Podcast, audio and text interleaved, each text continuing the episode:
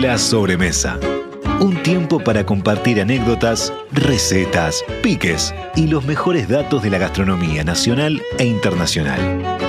Cocinar es un acto convocante y unificador. La sobremesa, con la conducción de Karina Novarese en Radio Mundo, 1170 AM.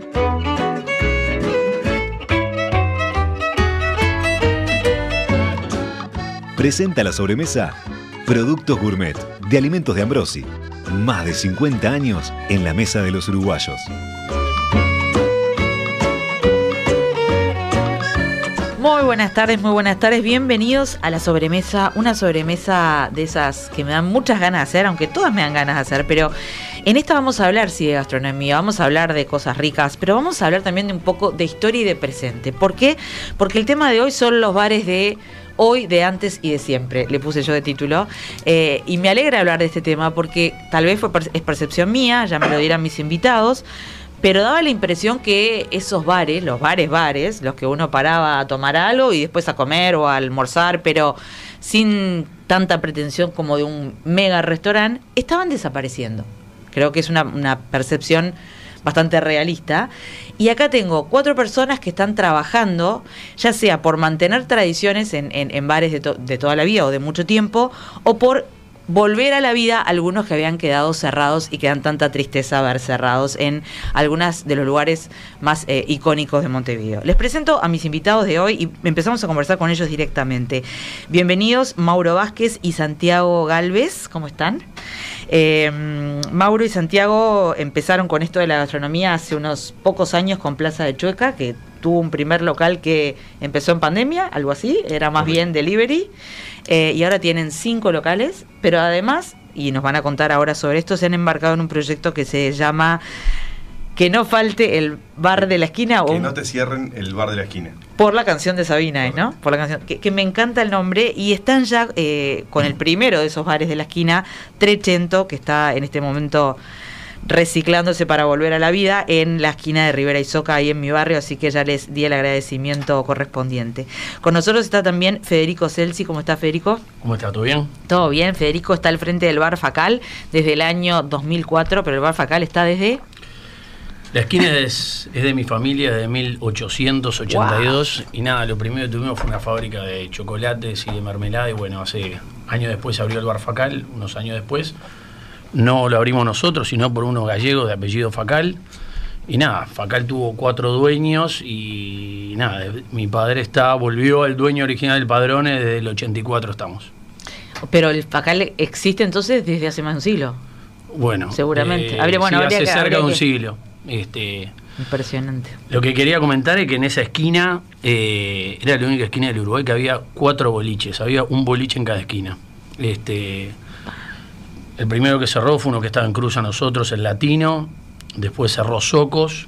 Y, Socos, ese me lo llevo a acordar. Y después el Chivito de Oro mm. también murió y nada, después hubo unos cuantos, varios otros negocios hasta que ahora tenemos uno nuevo enfrente. Eh, bueno, ojalá que sigan. Eh, también era como la época de los megabares, le llamamos. Eran, eran gigantes. Lo que pasa es que si uno analiza en el mundo, este, ese perfil de negocios, multirrubro, muchos, em, muchos empleados de, de, mozo, atención al cliente, está en desuso en el mundo. Mm. No existe. de hecho, eh, en el centro han desaparecido. Soy de los poquitos viejos, soy el único que queda en el centro. Mm.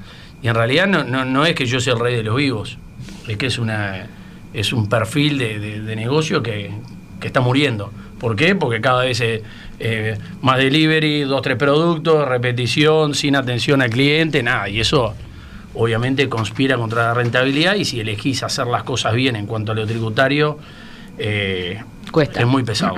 También, ah, ya me contarás después, ¿no? Pero has elegido diferentes eh, líneas que seguramente te llevaron a renovarte en algunas cosas porque no podías mantener exactamente igual el modelo de negocio. Pero ya vamos a hablar de eso. Me falta presentarles a, Joaquín Casa, Casavalle, ¿verdad? Sí. Dije bien. Joaquín eh, es, está en Montevideo del Sur, pero hace seis meses también eh, comenzó con Bar Paisandú por acá cerquita, que hemos hablado de Bar Paisandú.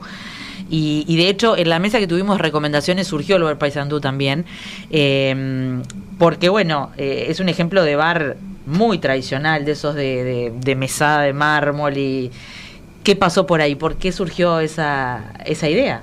El bar Paisandú, bueno, fue mm, fue como continuar el, el trabajo que estamos haciendo en Montevideo del Sur, este, de esto volver a los bares clásicos, bares de esquina, eh, el bar como, como ese refugio que quizás para otras generaciones era más, más común, Mm. se fueron apagando, en mi opinión también se apagaron por un tema de que este, hasta llegó a ser mal visto el bar de copa, ¿no? Tipo el hombre de la familia que se iba para el bar y estaba todo el día, y fue generacional. Y bueno, bar Paisandú, eh, yo no lo, lo conocía de pasada, nunca lo había visto. Estaba cerrado hace Estaba mucho, cerrado, ¿no? Sí, y un amigo una vez, o sea, me mandó una foto del cartel y estuve un año atrás del bar. Y bueno, el año pasado nos pudimos meter y también el mismo trabajo, ¿no? Como posicionar de vuelta a la gastronomía tradicional rioplatense junto con la coctelería y, y hacerlo que sea apto para todas las generaciones, que es un poco una pregunta que a mí siempre me motivó a trabajar este este tipo de lugares, ¿no? ¿Cuántos lugares hay en Montevideo donde distintas generaciones puedan estar este. Al mismo tiempo, Al eh. mismo tiempo. Está muy bueno, está muy bueno el concepto. Les mandamos un saludo a Fede Sardi, que fue el que me contó por primera vez del, par- del bar Paisandú, y ahora después les contamos una, una movida de tango interesante. Pero me, me- me interesa conocer un poco esos diagnósticos como el que hacía Federico y el que hacía eh, Joaquín. ¿Cómo lo vieron ustedes cuando empezaron con todo esto? Eh, específicamente, capaz que más con este proyecto de que no falte, me lo voy, a- lo voy a decir mal todo el tiempo, ¿no? Que no falte el no bar. te cierre el bar de la esquina. que no te cierre el bar de la esquina. no- nosotros en realidad eh, nos parece también un poco escuchándolos a ellos este como una especie de, de- nosotros vimos como una especie de, de- de todo eso que capaz que también a veces en, en el o sea, comercialmente se da lo que se llama el, el salto del sapo, como que a veces una cosa que de repente está quedando aparentemente eh, de modé o, o- o fuera del mercado, en determinado momento eso empieza a ser tendencia, porque como en la moda, como en lo textil, ¿no? Que viste que cada, Sí. cada 30 años cíclicos de repente lo- los pantalones se empiezan a achicar, a achicar, terminás con un chupín salvaje y a los 10 minutos estás con un Oxford pata de, de elefante. Yo creo que todo es un poco así y me parece que es un momento ahora que la mayoría de los lados, como decía él, tenés que poco menos ir a ir a, un, a un mostrador a pedir las cosas, después irte, de repente estás hablando con tus amigos. Y yo creo que eh, llegar a ese punto hace que de alguna manera otra vez lo tradicional empiece a, tomar, o por lo menos nosotros con Santiago lo empezamos a ver así, eh, y abrimos este, un concepto como relativamente moderno, porque sí, de repente tenemos, nos focalizamos en, en- pocos productos y, que sean especializados, como eso sí, como eh, decían que es algo que más moderno, pero con un servicio antiguo, o sea, mozo, eh, clásico, eh, servicio clásico, que, que- que haya de todo, que, que- no sea específico que haya tres productos, haya de todo. Eh, y, y vimos que eso era muy bien recibido a nivel de a nivel social, el barrio, la gente, o sea, también desde el punto de vista de arquitectura, hacer algo que esté bueno, o sea, no decir pintar y abrir, o sea, hacer algo que realmente que ponga en valor una esquina, que esté iluminada, que está bueno, que te sentís más seguro si vivís en, enfrente. Y vimos un poco eso con, con el primer eh, Plaza de Chuga que abrimos ahí en, en- el primero en la calle, ¿no? Habíamos Sí, sí, sí, claro. Este, y bueno, y por eso después este un poco nos tiramos a, a- a- a esto que dijimos que no se pierdan. También cuando abrimos el, el de la esquina de Posito de 62, el dueño de la propiedad, que es, este, vos lo debes conocer, es Pedro Berro, este, que era el, el dueño del viejo Bar 62, nos decía, la verdad, yo ya a esta altura pensé que se lo iba a alquilar a un Farmashop o a, o a un Kinko, claro, me decía, pues ya. Este, entonces, nosotros también vimos eso de que eso, la verdad, eh, todo bien, son negocios que están. no, no, no están- está bárbaro, son- pero, están lo- bárbaros, lo- pero que lo está bueno que, sí, que lo como vos decía él, que no se comunidad. pierda. Lo que vos comentás crea comunidad Sí. y supo- bueno, del, vos en Facar lo ves desde, desde siempre. Hay gente, no sé, contame, hay gente que, que sigue yendo a tomar su cafecito todos los días o, ya... Lo, lo que sí coincido que se perdió totalmente ese es el. Al menos en Sí. mi negocio es el, el parroquiano que va a tomar. Claro. algo. Al que va a tomar alcohol son contados. Porque nosotros tenemos ya otro perfil. Ya no hay ni Y el tiempo whisky, para y el whisky no, llora porque nada de esas cosas no caen simpáticas. Pero. este, Bueno, no. para las generaciones jóvenes, el whisky que lloraba era que, eh, además de la medida, se daba un poquitito más antes, ¿no? No, y aparte eh, es complejo esas cosas. Yo siempre hablo, voy a meter algo en- complicado. Que si vos no te dedicas a eso, después el, el- el mozo, cuanto más llore, más, más propina. Claro. y nada, y la famosa generosidad con el bolsillo ajeno es complejo. Este, entonces, nada, eso tenés que irlo orejeando y como no es nuestro perfil, este, eso eh, viene muy poca gente, pero sí mucha gente.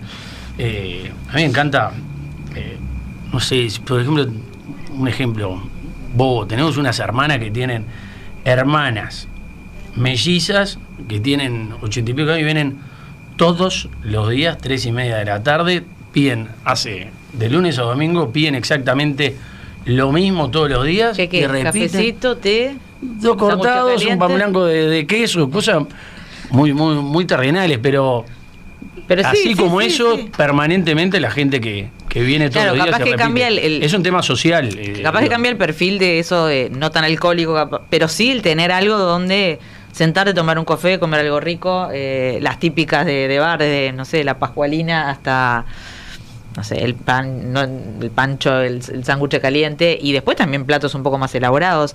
Eh, ¿Cómo terminaron eh, en River y Soca? ¿Por qué, ¿Por qué eligieron esa esquina?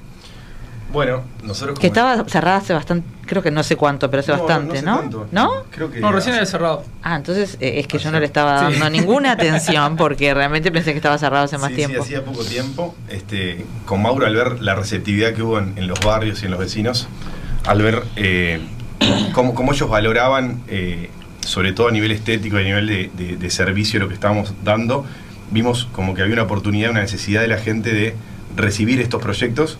Entonces comenzamos a buscar esquinas que, tuvieran movimiento, obviamente comercial, que hubiese, que hubiese un flujo de gente, pero que tuvieran bares que hayan sido tradicionales y que no, capaz que los dueños querían Sí. pasar a otro negocio o generaciones ya más, más grandes que los hijos no querían ha- hacerse cargo de- de- del negocio. Entonces eh, apareció, eh, a Mauro, a vos te llegó el...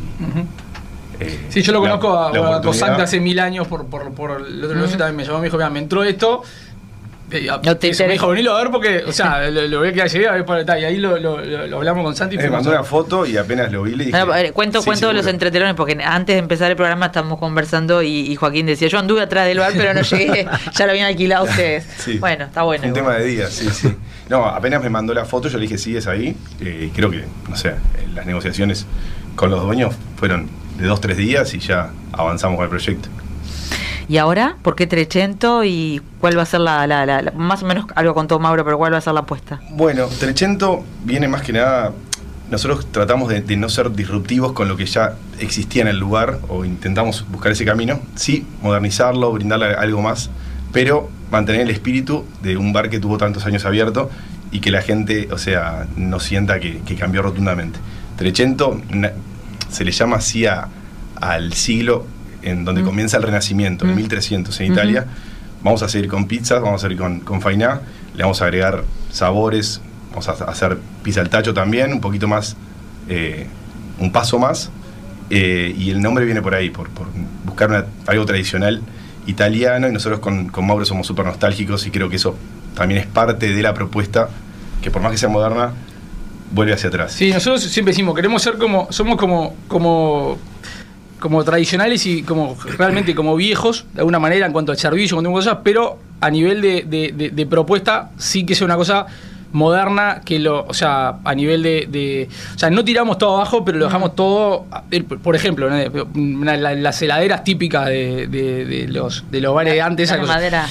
O sea, nosotros estamos invirti- vale mucho más caro lo que estamos haciendo con esa heladera Ay, que tirarla y poner una heladera. Pero nosotros preferimos hacerlo. O sea, vos vas a entrar y vas a ver una heladera de hace 60 años. La heladera tiene 60 años, pero, la, pero en realidad está nueva ¿Pero va a porque la andar o se va a cambiamos. usar como No, no, va a andar. Ah, pero te quiero decir que vale, vale mucho más caro arreglar esa heladera que comprar este, una heladera nueva que que además es mucho más, desde el punto de vista operativo, es más cómoda y todo. Pero nosotros como que preferimos eso, este, llevar eso a algo nuevo y como eso creo que como que ejemplifica, digamos, lo que tratamos de hacer en general La- con la filosofía que usted Sí, tiene no, lo que decía Joaquín, de, de- de esa necesidad que él ve y que nosotros también vemos, de encontrar un lugar donde la gente se, puede, se pueda juntar y que no sea solamente un lugar para comer, sino que sea un lugar donde vos conozcas al mozo, charles, eh, tengas una rutina, este, va por ese camino. Y al entrar y ver que hay cosas que estuvieron ahí capaz que 50 años y que estaban casi en desuso, pero que renacieron, ahí el impacto es mucho Y más que son grande. lindas, Y ¿no? son lindas. Que de, vos lo que decías, de repente vos decías, pasás por ahí y no te dan ganas de entrar. No te dan ganas de entrar por- y también, también tiene alguna cosa lo- lo- los bares a veces que, que realmente parece como si fuera eh, por gusto que te tratan mal. O sea, realmente que parece que fuera una parte. o esa, esa- eso sí, nosotros de repente no lo. no, o sea, no lo- eso no, no no hay lo que seguir la tradición, no hay claro, necesidad de seguir la lo- tradición. Exacto. Eh, vamos a ir a una pausa. Antes les recuerdo 091-525252 y nos puedes contar un poco, bueno, cuáles son sus bares favoritos o cuáles son los bares que recuerdan de antes, eh, cuáles son los bares este, que les gustaría ver revivir y ya le dan idea acá a la dupla de, de, de Trecento y compañía.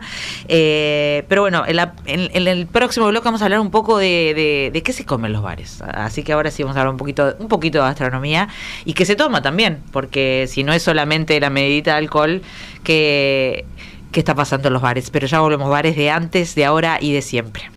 Cuando los ingredientes están buenos, comer rico es una papa.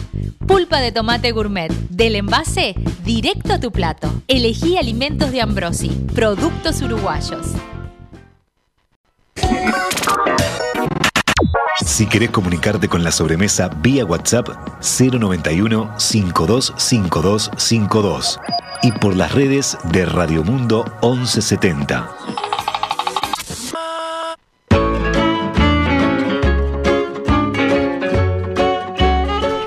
Estamos en la sobremesa, estamos hablando de bares, de bares de Montevideo, algunos que vuelven, algunos que están por volver, algunos que acaban de volver y otros que se mantienen tercos pero renovados. eh, y, y bueno, quería ver con, con Joaquín un poco cómo había sido esa experiencia de estos seis meses, me dijiste, ¿no? Que lleva el bar Paysandú. Eh, en un, porque además los bares en general estaban en lugares donde había bastante tránsito porque había paradas, ¿no? Paradas de, de bondi. No sé ahora si hay parada ahí. Sí, sí. Sigue, sigue habiendo las parada. paradas, sí. En Rivera y Soca sí es una de las tradicionales. eh, y bu- bueno, por 18 hay por todos lados. Pero ¿cómo, cómo fue la experiencia? ¿Qué, qué te esperabas encontrar y qué te encontraste después? ¿Qué viene a pedir el consumidor? ¿Qué tipo de, de clientes tenés? Bueno. Contanos un poco ese perfil. Bueno, ahí un poco, eh, nosotros tratamos siempre de, tanto con Montevideo del Sur como con el bar Paysandú, lo más difícil cuando uno agarra este tipo de bares, respetar el alma o cuidar el alma, ¿no? La esencia del bar o de lo que fue en su momento. Eh, el bar Montevideo del Sur fue un bar almacén, eh, el primer dueño hacía vino casero en el sótano y no tenía gastronomía. Ahí después Ah, era solo para tomar café era bar de copa, y café y vino. Este, y bueno, picadita. Pensá que Bueno, se podían mantener los bares solo con, la, con eso. la primera tanda de bares o la cultura de, de- de los bares del sur de España, en verdad las cocinas estaban en las barras, tipo el Santa Catalina el- tiene una cocina atrás, pero la delante es la que también te sacaba las cositas chicas. Entonces, después cuando lo agarra Jesús Irola, eh, vuelve la comida de olla, la comida más tradicional española. Entonces nosotros, tanto en el sur como en el Paisa, tratamos de continuar esa línea ayornando la carta a, a- a hoy. En el Paisa sabemos que el bar fue fiambrería, este, el dueño Pepe tenía parte de fiambrería y almacén que entrabas por la calle Rondó y después la otra puerta que entraba más para la esquina, entrabas al bar. Entonces buscamos el, conce- el concepto de charcutería, para almacén café y sanguchería. Entonces, mismo cuando estábamos en la reforma, cayó un, un vecino cliente, Milton, este, y nos contó que él comía sándwich de butifarra en una mesa. Entonces, no me dejaron poner sándwich de butifarra en la carta. Está bravo encontrar pasar butifarra estaba- buena estaba igual en bravo. todos lados. Pero un poco la gastronomía Pero siempre. me, me hizo acordar mucho de mi padre, porque mi viejo comía butifarra que yo hoy, la verdad que no como hace tiempazo. Va, A va a a volver me también la butifarra. ta, No, a mí es, también es me difícil, gusta. es difícil. Pero es difícil encontrar una buena. Pero bueno, un poquito la, la propuesta gastronómica es trata de que sea clásica, igual que la parte de coctelería, coctelería clásica. Este y bueno, cada bar como que re- representa su historia. Entonces, también nosotros ahí, eh, bueno, ej- ejemplo como de, de bares, de, como Facal que mantiene eso de bar clásico, yo creo que es, es algo hermoso, ¿no? Es tipo, la gente, yo creo que quiere eso. O sea, le gusta mucho eso de lo, de lo simple y lo rico. Y bueno, nuestra apuesta hoy es a, a mantener eso. Eh, generalmente los bares también se caracterizaban mucho, y no, me vas a contar qué pasa con Facal, por esos horarios enormes, que también es lo muy difícil de, de mantener a nivel presupuestal, supongo. ¿Cómo lo manejas vos en Facal, Federico? Mira, este es súper sacrificado. Sí. eh, realmente no- nos pasa que yo a veces estoy pocas horas en Facal, pero realmente estás todo el tiempo solucionando problemas. Mm, sí, ya estás- estás con el celular ahí, Obviamente la, la- la- la amplitud de horario complica mucho más eso porque las horas que te pueden llamar son inauditas. Nosotros históricamente abrimos a las 8 de la mañana y cerramos siempre a las 4 de la mañana. Viernes a las 5 y sábado a las 6. Pero... No me acordaba que tan tarde. Pero desde hace unos años eh, empezamos, producto de tener buenos sistemas de facturación, que te dicen las horas, el minuto de facturar todo, vimos, sacamos números, dijimos, muchacho, a recortar el horario. Por aparte, es todo más caro. la- la- de, Sí, pagar de noche. de la iluminación hasta el tema salarial, que realmente era tenerlo uno abierto para qué. Y a mí me da gracia que cuando le dije a mis padres, vos vamos a cortar esto, vamos a empezar a cerrar más temprano. No, que la gente que, Claro. que, que Que el, que el cliente tal viene a las 2 de la decía que, mañana. que lo, lo que iban a Martinelli, que después querían venir a. Y nada, la cabeza esa de más veterano, y le dije, no, mira, acá tenés los números, estamos perdiendo tanto por mes, Claro. cortemos porque está bueno, todo ahora bien. también ha cambiado todo tanto que ya los velorios son contados, ¿no? Hay gente que ya no quiere tener velorio. Nada, y, y es, es muy sacrificado. Yo a veces veo personas que abren negocios nuevos y, y- y sobre todo a mí me llama la atención los las personas que manejan negocios, digo con, est- con un formato así, sin estar. ¿Cómo sin estar? Ah, eh, sin estar Estando el, poco presente. El propietario. Eh, eh, Sí, sí. Yo porque, yo si quiero vender facal, yo en realidad lo que estoy vendiendo es un trabajo bien remunerado. Eh, es difícil, eh, salvo que, nada, que real- estoy hablando en este tipo de Sí. negocio que ve la, la carta de facal y es una enciclopedia, te Claro. asusta. Este, distinto si vendiese sola hamburguesa, bueno, está, este, tenés manera mucho más sencillo de controlar stock y mil cosas más, servicios, pero... ¿Cómo logras eh, Eso te iba a preguntar porque eh, la típica de los bares de antes era que uno entraba y a veces se comía un chivito, pero a veces se comía una, una milanesa napolitana que con de todo. hecho, si venís a las 8 y 10 de la mañana, te podés comer un chivito, una pizza, lo Claro, que sea. exacto. Pero ¿cómo mantenés, eh, cómo se logra hoy en día mantener esas cartas gigantes eh, teniendo atrás lo que Bueno, necesitas para, para, a para que veces- salga una cosa rara, que a veces, te piden muy poco? A veces voluntarismo puro, porque en realidad si, si, si, pensás el, el costo, a ver, nosotros en el bar, primero que nada, si el bar facal estuviese media cuadra más para abajo, eh, seguramente no existiésemos más. Más para abajo, ¿hacia dónde? No, bueno, hacia allí o Ah, no hacia donde sea. Hacia Están los girasoles ahí. este, estaríamos liquidados. Otra, si no vendiese todo el café que vendo, también estaríamos liquidados. ¿Por qué?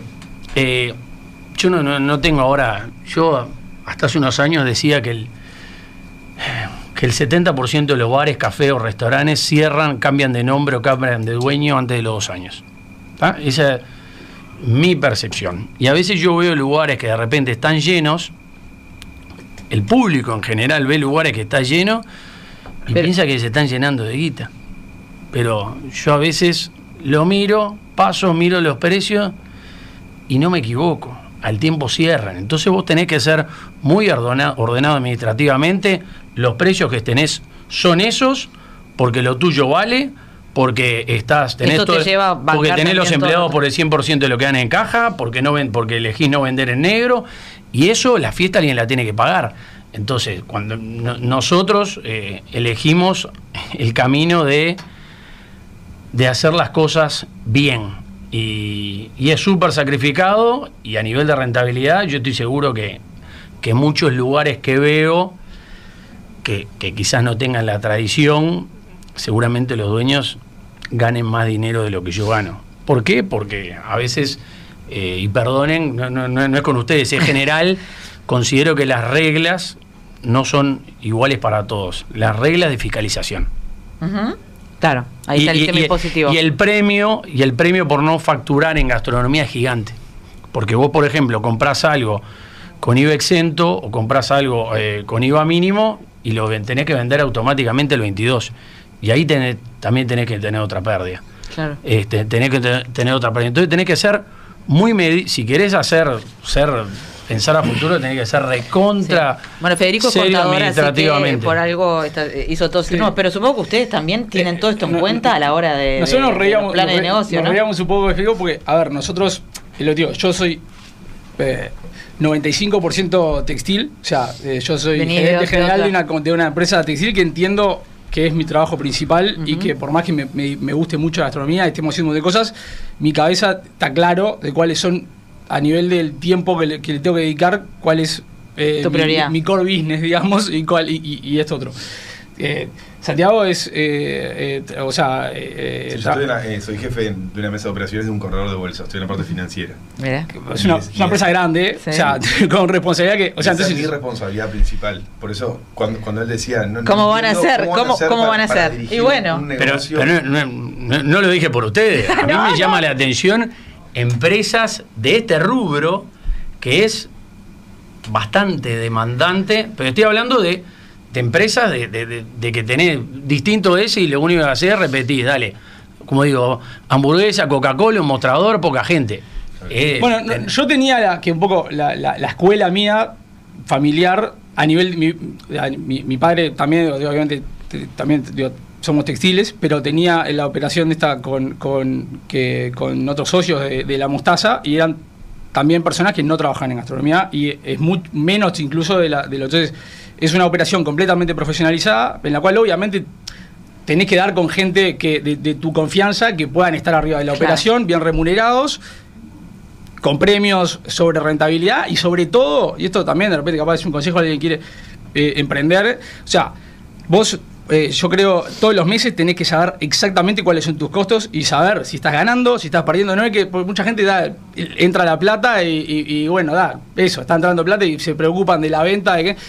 Y no, y vos en realidad tenés que saber cuál es tu el costo de materia prima, cuáles son tus, tus. Y bueno, nosotros en realidad en ese sentido tenemos una, una, una- un equipo y una, y una gestión, eso sí, capaz que es más distinto a lo tradicional, 100% profesional, o sea, tenemos una contabilidad suficiente de forma tal de que nosotros en 15 días a partir de que cerramos el mes tenemos la, tenemos la foto de qué es lo que pasó en el mes Eso es, anterior. lo, eso es lo que se hace- ya hacen con todas las Sí. plazas de Chueca. Sí, es sí, que la contabilidad, si vos haces las cosas bien, tiene que servir para la toma de decisiones. claro. Es- como vos, como eh, vos acortaste el es tan horario, ¿no? básico. Claro, que cuando vos lo decías, eh, y yo ah, no te voy a decir que, o sea, pero eh, ah, yo creo que entiendo que hay- haya gente que de repente por temas fiscales y diferentes cosas no pueda o no quiera o no, o sea, o, o bueno, o, o necesite hacer determinados dibujos y no yo no podría manejar un negocio de esa manera, o sea, o sea, incluso si me va mal, me va mal, pero pero pero teniendo sabiendo qué es lo que estoy,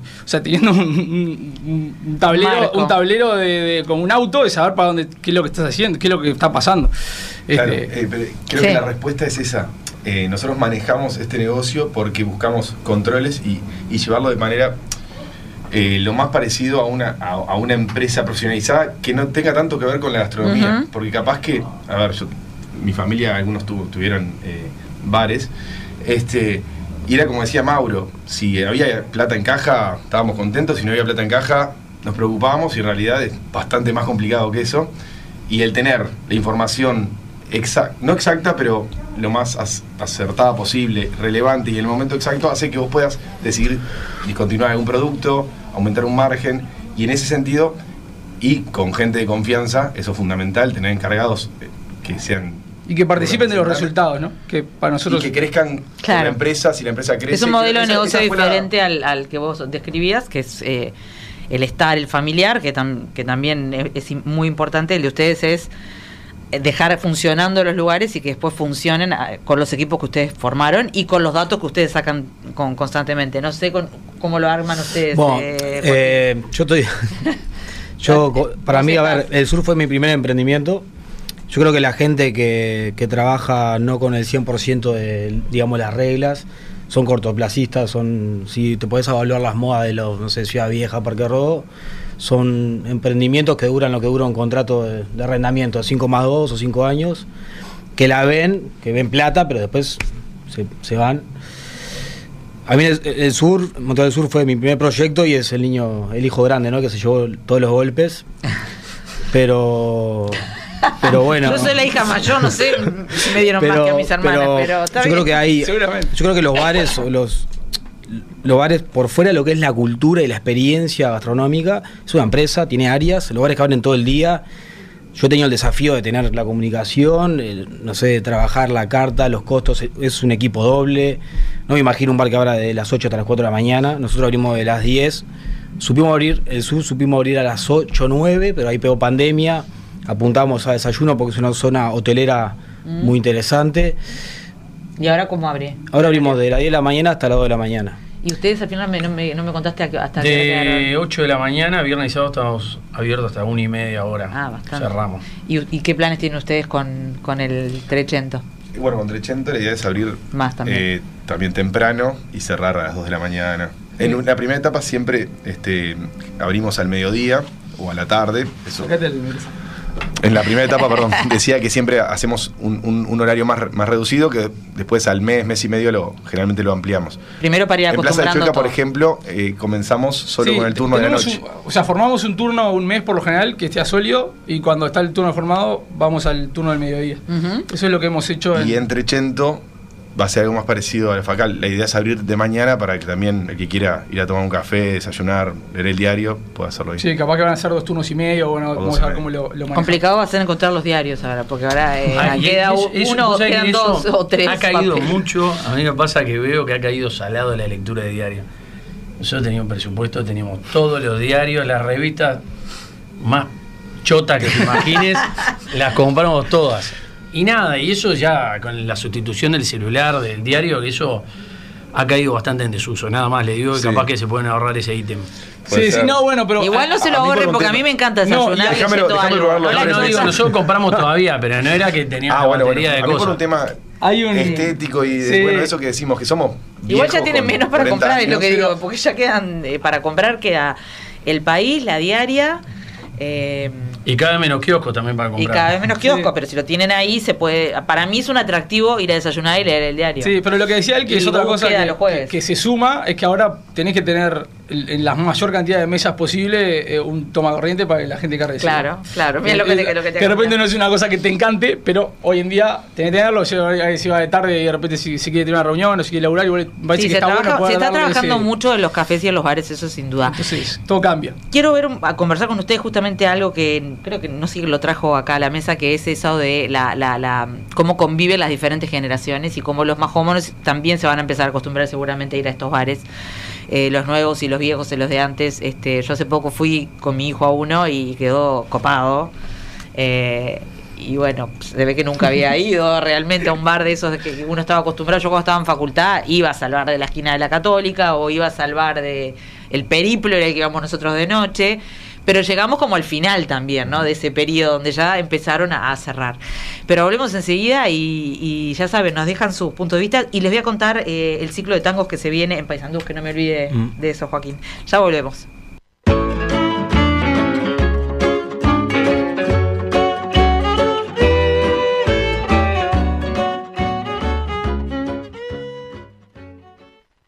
Como todos nuestros materiales, este programa está a disposición on demand en nuestro sitio web radiomundo.uy.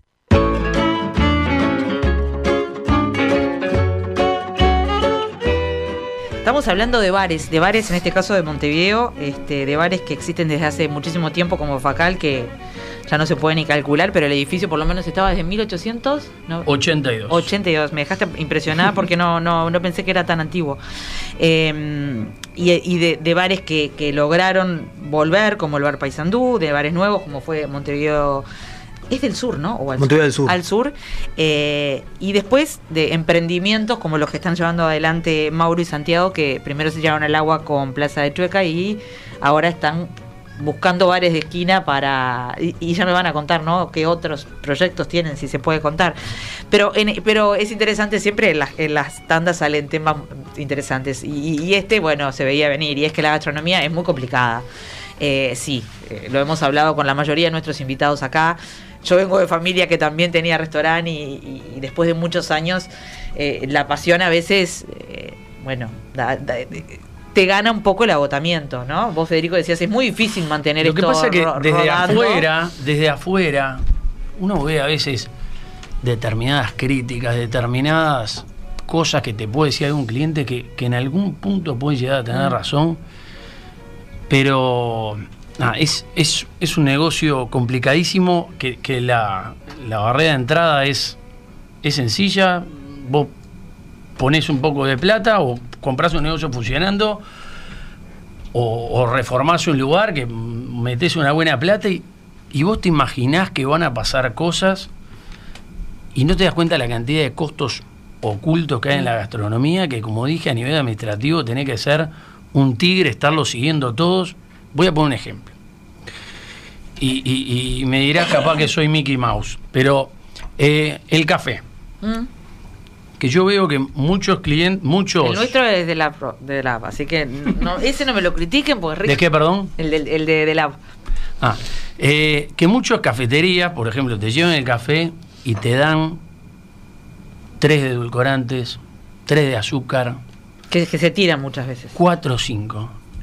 Y, y, Nadie toma. y yo lo que, lo que, Es verdad. caballero que quiere, azúcar edulcorante, y le damos lo que quiere. Si quiere tomar 2.545 sobrecitos de café, que los tome, porque está licuado dentro del costo. Pero si uno les lleva 200, agarra, se ponen a jugar, te ensucian el salón con el azúcar que, que se rompe, eh, termina, lo Es tiran verdad. la, la cosa entera adentro, nada. Y esto es un negocio No, y además es un en tema mucho hasta de sustentabilidad, de, ¿no? de gallegos, que es la sumatoria de cositas que después las pasar raya a final del día, a final del mes y a final del año y no haber estado atento. Digo, digo lo del azúcar, pero Sí, son sí, sí, sí. dos mil detalles Está bueno el que no le agregás al cliente nada, porque el, el servicio es idéntico, pues el tema que se tome el café con azúcar o edulcorante, o si le quiere poner las dos cosas, y nada, tenés un desvío de costos absurdo. Está, está, está muy bueno el ejemplo que pones porque a veces parecería abundancia dar tres o cuatro cuando en realidad sí usas uno o dos. Creo que hasta las cadenas de comida rápidas empezaron a cortar Ah. eso que te acuerdas que te daban al principio. O sea que nada, nada, nada. Era una Yo lo- cada un vez poco una locura. ahí, que voy, No, yo ya no tengo que ir, pero yo voy dos por tres por demanda familiar. familiar, claro, generalmente Y- son los niños. Y nada, me, me enloquece todo lo todo el desperdicio que veo, me, Claro. me, me- me pongo mal. Eh, me contá, cuéntame un poco sobre eh, sobre sobre las esquinas, ¿no? Por, por dónde viene ese, ese proyecto. Este va a ser como el, el hijo mayor de ese proyecto. Eh, Ahí me contaron un poco. Claro, me contaron un poco. Bueno, o capaz que el que van a golpear y, y después mira que salen los más vivos también. ¿eh? Eh, contar- me contaste un poco de la gastronomía, sobre todo pizza, fain, eh, fainá, pizza al tacho, pero ¿cómo se van a manejar con otras cuestiones que son las típicas de bares? No sé, el chivito, todo eso no va a haber. No, no, la idea es que haya una, una carta de. Digo el chivito por- o sí, sándwich caliente este, o- Mantener la milanesa, el chivito, el sándwich caliente. Este, básicamente va a ser mantener. Y sumar cafetería, sumar una Ujú. cafetería de calidad. Pero básicamente va a ser mantener el menú y actualizarlo y renovarlo y brindar algo diferente. O sea, pero no sé si a vos se te ocurre. ¿Viene Sí, por ahí? no, nosotros en ese sentido, en cuanto al servicio, es eso lo que te decía. Nosotros la parte clásica la vamos a mantener. Yo les digo, somos gente, de- de- somos eh, viejos, más jóvenes, pero la parte clásica, o sea, eso nosotros entendemos que el sándwich es un servicio, que eh, o sea, la cafetería es un servicio, hay un montón de cosas que, que- que, bueno. Después nosotros tenemos una cafetería que por otro, otro emprendimiento que desarrollamos una planta de, de elaboración de- de alfajores, eh, tipo, que, que- que está bueno porque nutre también la, la- la- los diferentes este, el- propuestas. Y nosotros no- en- apostamos a eso, a tener marcas que sean eh, eh, clásicas, modernas, con servicio eh, clásico. ¿Qué, Este, quién, qué quién están mirando ya? Eh, nosotros en realidad no estamos mirando particular- conversaciones conmigo. Vio, vio la beta, Federico, acá, dijo. Este, no, Te la doy pronta. Hasta ahorita con... Te mata tu familia. No sé quién, quién queda de las, de las es eso. generaciones anteriores. Es, es comple- complejísimo eso. Sí, sí. Perdón, seguí No, hablando. no, no, no, es quiero- eso, no, es que no, No, es que que todavía no. la verdad que un poco eso, Todavía nosotros estamos El escuchando, proyecto- el estamos escuchando. Claro, estamos, estamos en, en esa etapa de escuchar este el proyecto de, de que no te cierre el bar de la esquina. Tampoco es. O sea, No, tiene, no, no, tiene poco claro. tiempo y hemos tenido un par de, de acercamientos. Este, pero eso, estamos buscando eh, zonas, no sé, nos encanta el Prado, le- acá también Claro. el centro. Este, eh, o sea, a- creo que tuvimos un acercamiento más. Sí, tuvimos un acercamiento de, un, de, un- de- de- de un- de una esquina clásica eh, Estamos y estamos, estamos hablándolo y estamos conversando y sobre todo eso, queremos este, tener ese, ese ida y vuelta de ver un poco cómo... cómo, ¿Cómo funciona este primer, este Sí, primer claro. hermano mayor? Y Sí. además, ¿Qué, qué- qué están pensando cuándo, cuándo lograrán abrirlo? en un mes. ¿Con suerte o realista, En un de mes forma realista? Si está escuchando, Seguro. Si está escuchando. Ernesto Figueroa de Toro, bueno, si no, si no abre en un mes, no está, no está cumpliendo con los tiempos. O sea que, las pilas, que bueno. arquitecto, así en julio estamos por ahí. Eh, no, sí, sí, está bien. Eh, así que van a medir un poco eso y después irán Vamos a medir eso. También nos pasó en, en este bar Trecento que los dueños anteriores generamos un vínculo súper súper lindo. Este, estamos como disfrutando este primer momento, analizar cómo funciona y la idea es seguir, pero bueno, como que estamos ahí Midiendo. escuchando y midiendo. Ojo, si no se nos acerca una propuesta que nos que, Que les encanta, que nos encante, nos vamos a tirar cabeza porque somos así. Y un poco lo que decía, bueno, eso lo estábamos hablando en el corte, pero en realidad, este, más allá de eso, eh, a, a nosotros no- no- nos eh, realmente no, no- no- nos gusta el- el- la parte de, de- de- de emprender y de generar los, lo- los proyectos, más allá de que después hay que, hay que mantenerlos. Claro. Este, pero realmente, no sé, eh, entendemos que también está bueno para los propios equipos que se forman que las cosas sean dinámicas porque generan oportunidades de mejoras a nivel de remuneración económica, de profesionales, para, para gente que de repente nosotros entendemos que, que de repente se lo merece y, y- y- y, ah, de repente eso, a veces el no estar no está tan bueno porque hay cosas que obviamente no salen como uno querría, po- más a nivel personal, ¿no? Que decís, de repente vas a, a un bar que es tuyo y decís, pa, esto... Pero, por ejemplo, nosotros nos abstenemos, yo si pido no sé, ahora, por ejemplo, comí pescado está riquísimo, pero a veces comí pescado y no me gusta como, o sea, porque de repente- y me abstengo, yo no le voy a ir a- no me voy a meter en la cocina y decirle, che, escuchame, no, bueno, está, me lo apunto en la reunión, le digo, Claro, che, ¿sabes diferentes qué? formas de- Y de- no está, de- repente uno tendría ganas de, pero también de esa forma a- a generarse de que, de que la, de que, de que todo vaya por la vía que tiene que ir y, y- Sí, darle ese y- orden. Claro, ese orden claro. Necesario cuando uno no está. Cuando uno está. Estaba, perdón, estaba mirando el teléfono, pero no porque no los estuviera escuchando, sino porque no me quería olvidar de contar eh, que en el Paisa, como le dicen al bar Mm. Paisandú, eh, en- en- van a haber varios lunes de tango. Eh, les digo algunos: eh, Dúo Matina, Batimento Dúo, eh, Seba Mederos y Fede Araujo, Ap- April, o a- sí, April Ocaño y Mauro Pérez. Eh, nada, lo mejor es capaz que entrar al Instagram Sí, eh, sí, y- ahí ir mirando y la idea es escuchar tango y a su vez eh, aprovechar para tomar y comer algo rico. Esto me lo pasó Federico Sardi, así que no, no me quería olvidar. Y en eso también te quería preguntar a vos, Federico, porque ustedes han, han hecho movidas que, que llevan gente. De, de- de lo poco que se ve en el centro que se mueve, si hay algo que se está moviendo hasta el fin de semana, está en Facal, ahí. Hay un poco de tango, está eh, los helados, eh, los churros. hace, eh, hace cerca de 20 años, que a veces me pasó el otro día, fui a algunos hoteles a visitar, le dije, mira, soy de Facal, eh, tenemos un show de tango de lunes a sábado gratuito el 18 de julio hace casi 20 años. Claro. Gratuito, pago por el bar Facal. con la- con- Gratuito con- para el resto del. Pero, pero va una cantidad. Bueno, ahí se armó esa, esa especie de fuente llena de. Bueno, la fuente de esa la trajimos de un viaje con mis viejos de Puerto Vallarta, de piedra volcánica, nada, y está. Y la verdad que es. No te Que- duele que- la esquina es- más es- fotografiada de- Total. Es una tradición en muchos centro. lugares, en, sobre todo en Sí, sin embargo, Francia, te- en te cuento, Roma. eh, nosotros la colocamos en el 2004 y me pasó ir en el 2008 a Verona, a la casa de Mm, Romeo y Julieta. mm. Eh, que en realidad entras y es, un- es abierto, está la- el famoso balcón y adentro estaba la tienda de merchandising y entre todas las pavadas que vendían había una torre toda con candados para que vos pongas tus iniciales y arriba de esa torre estaba la foto de la fuente de Facal. No sabía eso. le Yo digo, fui y no me di ¿qué cuenta, no entré. Digo, aparte, el- estoy seguro de la única persona del mundo que reconocía esa foto con un pedacito era yo. Sí. Digo, ¿qué hace esa foto ahí? Estuvo un amigo en Montevideo y estamos vendiendo candados por esa fuente. Ah, la idea de ellos surgió por Facal. Te lo juro, una demencia. Lo que digo que No, porque además, eso de los eh, candados eh, explotó. Es- esto es a raíz de un libro de Federico Mocchia, que se- Ah, se mirá, no llama sabía Tengo ganas de ti, que, que inventó la leyenda que del el puente de, de Emilio cruzando Sí, el Tíber, sí. que eso explotó de candados y nada.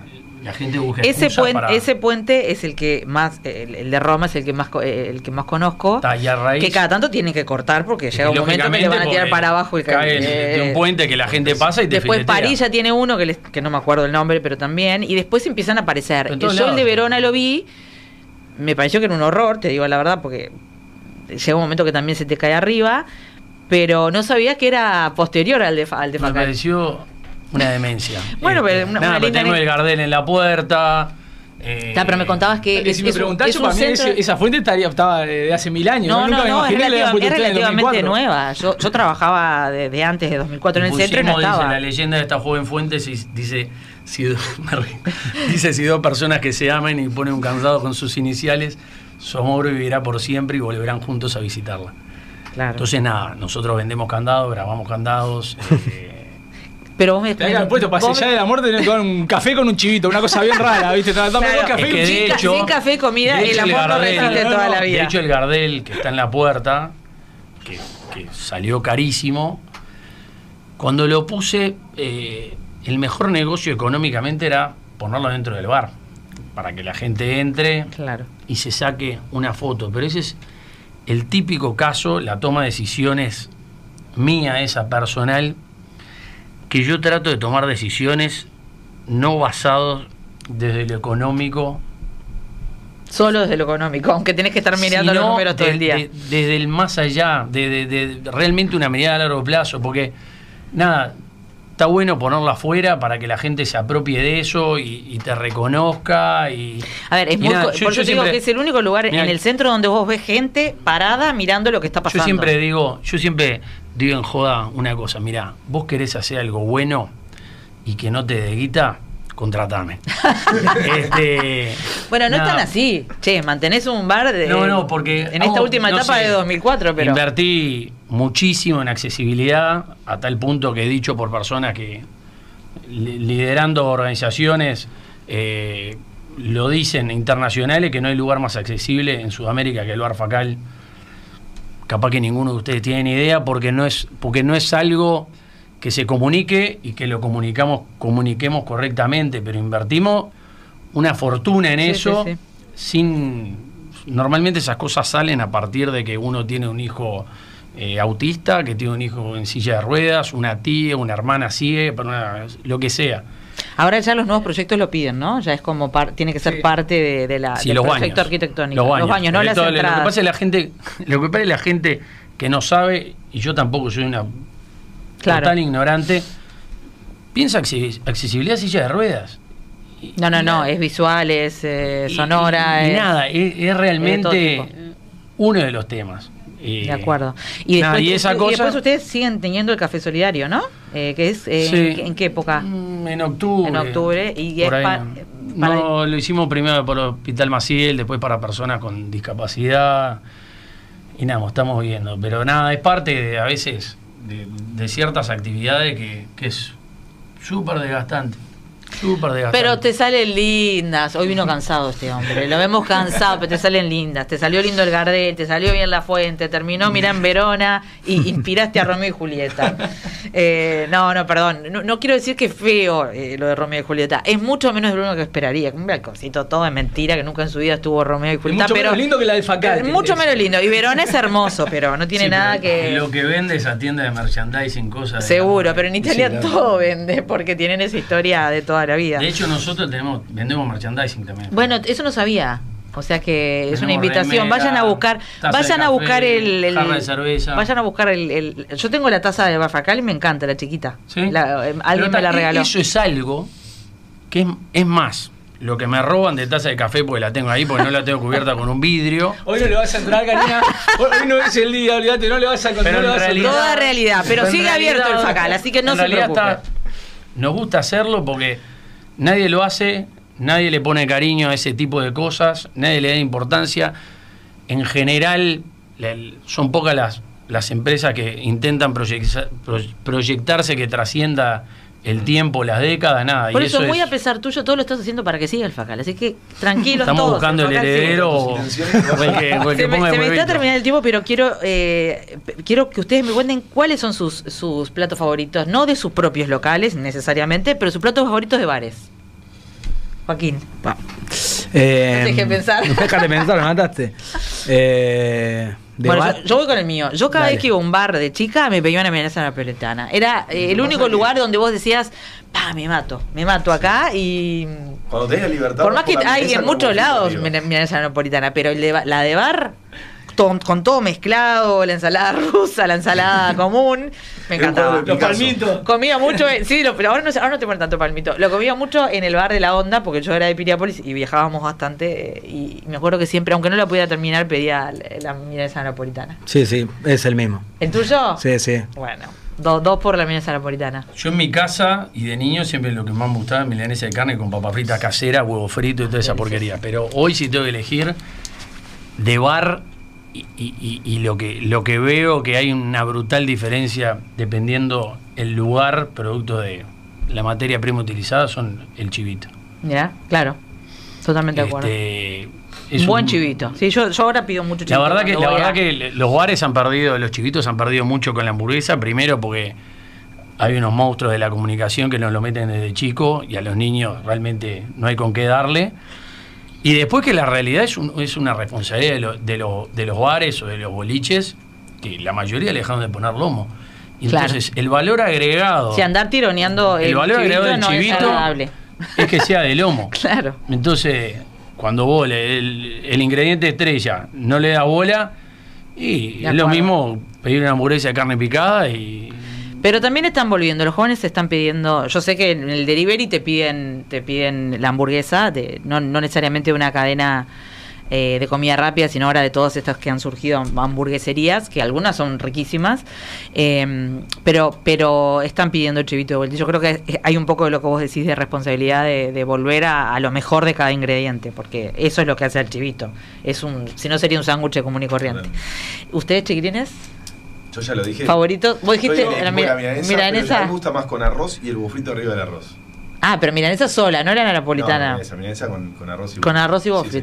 Mira vos. Sí, yo en lo que es así afuera, así en, en Barmel, eh, también en Chivito, el- yo tengo cerca un, un lugar muy muy familiar, muy tradicional, que es eh, los francesitos ahí. Sí, en- en vinieron acá cuando hicimos un programa especial sobre los chivitos. Son, son divinos, una, No, una familia genios. divina. Y, y la verdad que de dos veces por semana, este, aparte voy hasta ahí, porque obviamente no, no tienen dinero, lo, lo pido por teléfono, voy hasta ahí, este, converso No, nos dijeron que hacen mucho eso y ellos ellos eligieron unos chivitos que son como más manejables. Son Porque chiquitos, no es el chivito no te llenás, o sea, no están, es que... están Claro, buenísimos. están Son- buenísimos, Están muy buenos. muy son, buenos, son- a veces muy son, son, son chiquitos, pero también está bueno porque Y bueno, yo voy, están muy y- buenos. Sí, sí, sí, están yo muy voy buenos. es de los que Les mandamos- es de los han lugares, mantenido- han es de mantenido los lugares que usan buena mercadería y eso es impagable. Bueno, Ay, señores, vamos a, vamos a apostar por los bares, por los de antes, por los de ahora, por los de antes, para que sigan a- así a pulmón, como dice Federico, este manteniéndose este por los de ahora, por el bar, el bar Paysandú. Ya vimos que tiene todo su ciclo de tango, pero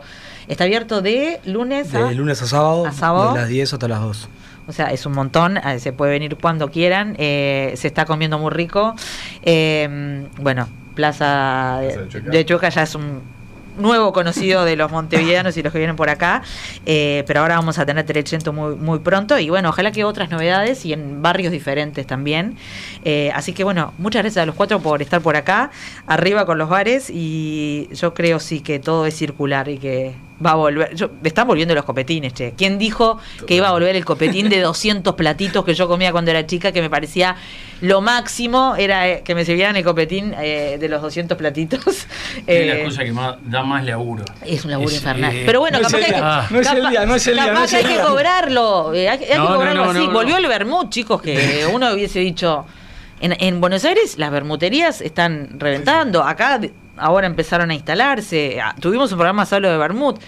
Capaz que no es lo masivo, pero a poquito yo creo que todo esto va a volver, va a dar la vuelta. Gracias a todos por venir, gracias a todos por estar por ahí. Y bueno, ya saben, nos mandan al 091-5252-52 sus bares preferidos, los bares que quieren que vuelvan y este próximos temas para las próximas semanas. Gracias por estar y si los agarraron empezado, queda la web en un ratito colgado. Que tengan un buen fin de semana.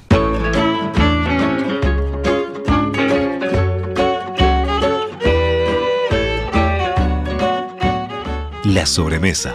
Repite, viernes a las 21 horas y domingos a las 14 en Radio Mundo 1170 AM.